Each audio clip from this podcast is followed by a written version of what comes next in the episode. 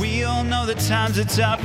We're just trying to survive. Well, there are two topics we typically try not to talk about at church, which are money and sex. Now, this song is about money, you'll be glad to know. And I was so glad that I read a book called Weird by Craig Groeschel just before Shireen and I got married. It was about living Christian ideals, even if it makes you look weird to the world that doesn't understand them. And there was a whole section on money, and I learned such good mindsets from this book as we started our life together. One thing I learned is that if you always want more, you're never going to have enough. But instead, you've got to be grateful for what you have. And when you get a blessing, praise God for it. And so you'll hear that type of thinking in words like these.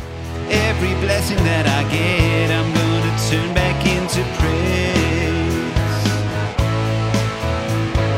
Heal my desires, heal my greed. I may not have much, but I've all that I need. I may not have much, but I have all that I need. That is an attitude that I always want to have. But the key mindset in this song is the title, It Ain't Mine. And you'll hear it here in the chorus, which goes like this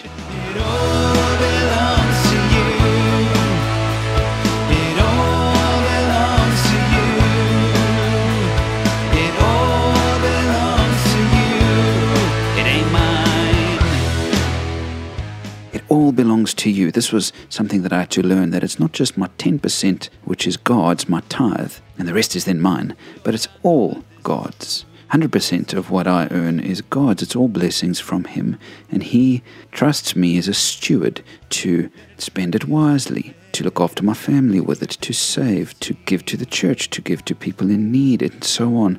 The moment I started to realize that none of this money was mine, it freed me so much. Because, oh boy, when you have a tight grip on your money, it has a way of holding on to your heart. You know, Jesus said you can't serve two masters, you can't serve both God and money. And so the question for me is what's first in my heart? Is money first, and I give a little bit of my money, the 10% to God, because He's just a little bit of my life? Or is God first, and all of my money is His? To be used for His glory. It's a key mindset, man, because if you are relying on your money for your happiness, you're always going to be worried that you might lose it. But if you're looking at God for your happiness, then you're good. Doesn't matter what happens. And so I pray that for you, you'll see that everything you have, not just your tithe, is God's, and that you'll put God first in your life, because all the riches in the world can't come close to loving Him.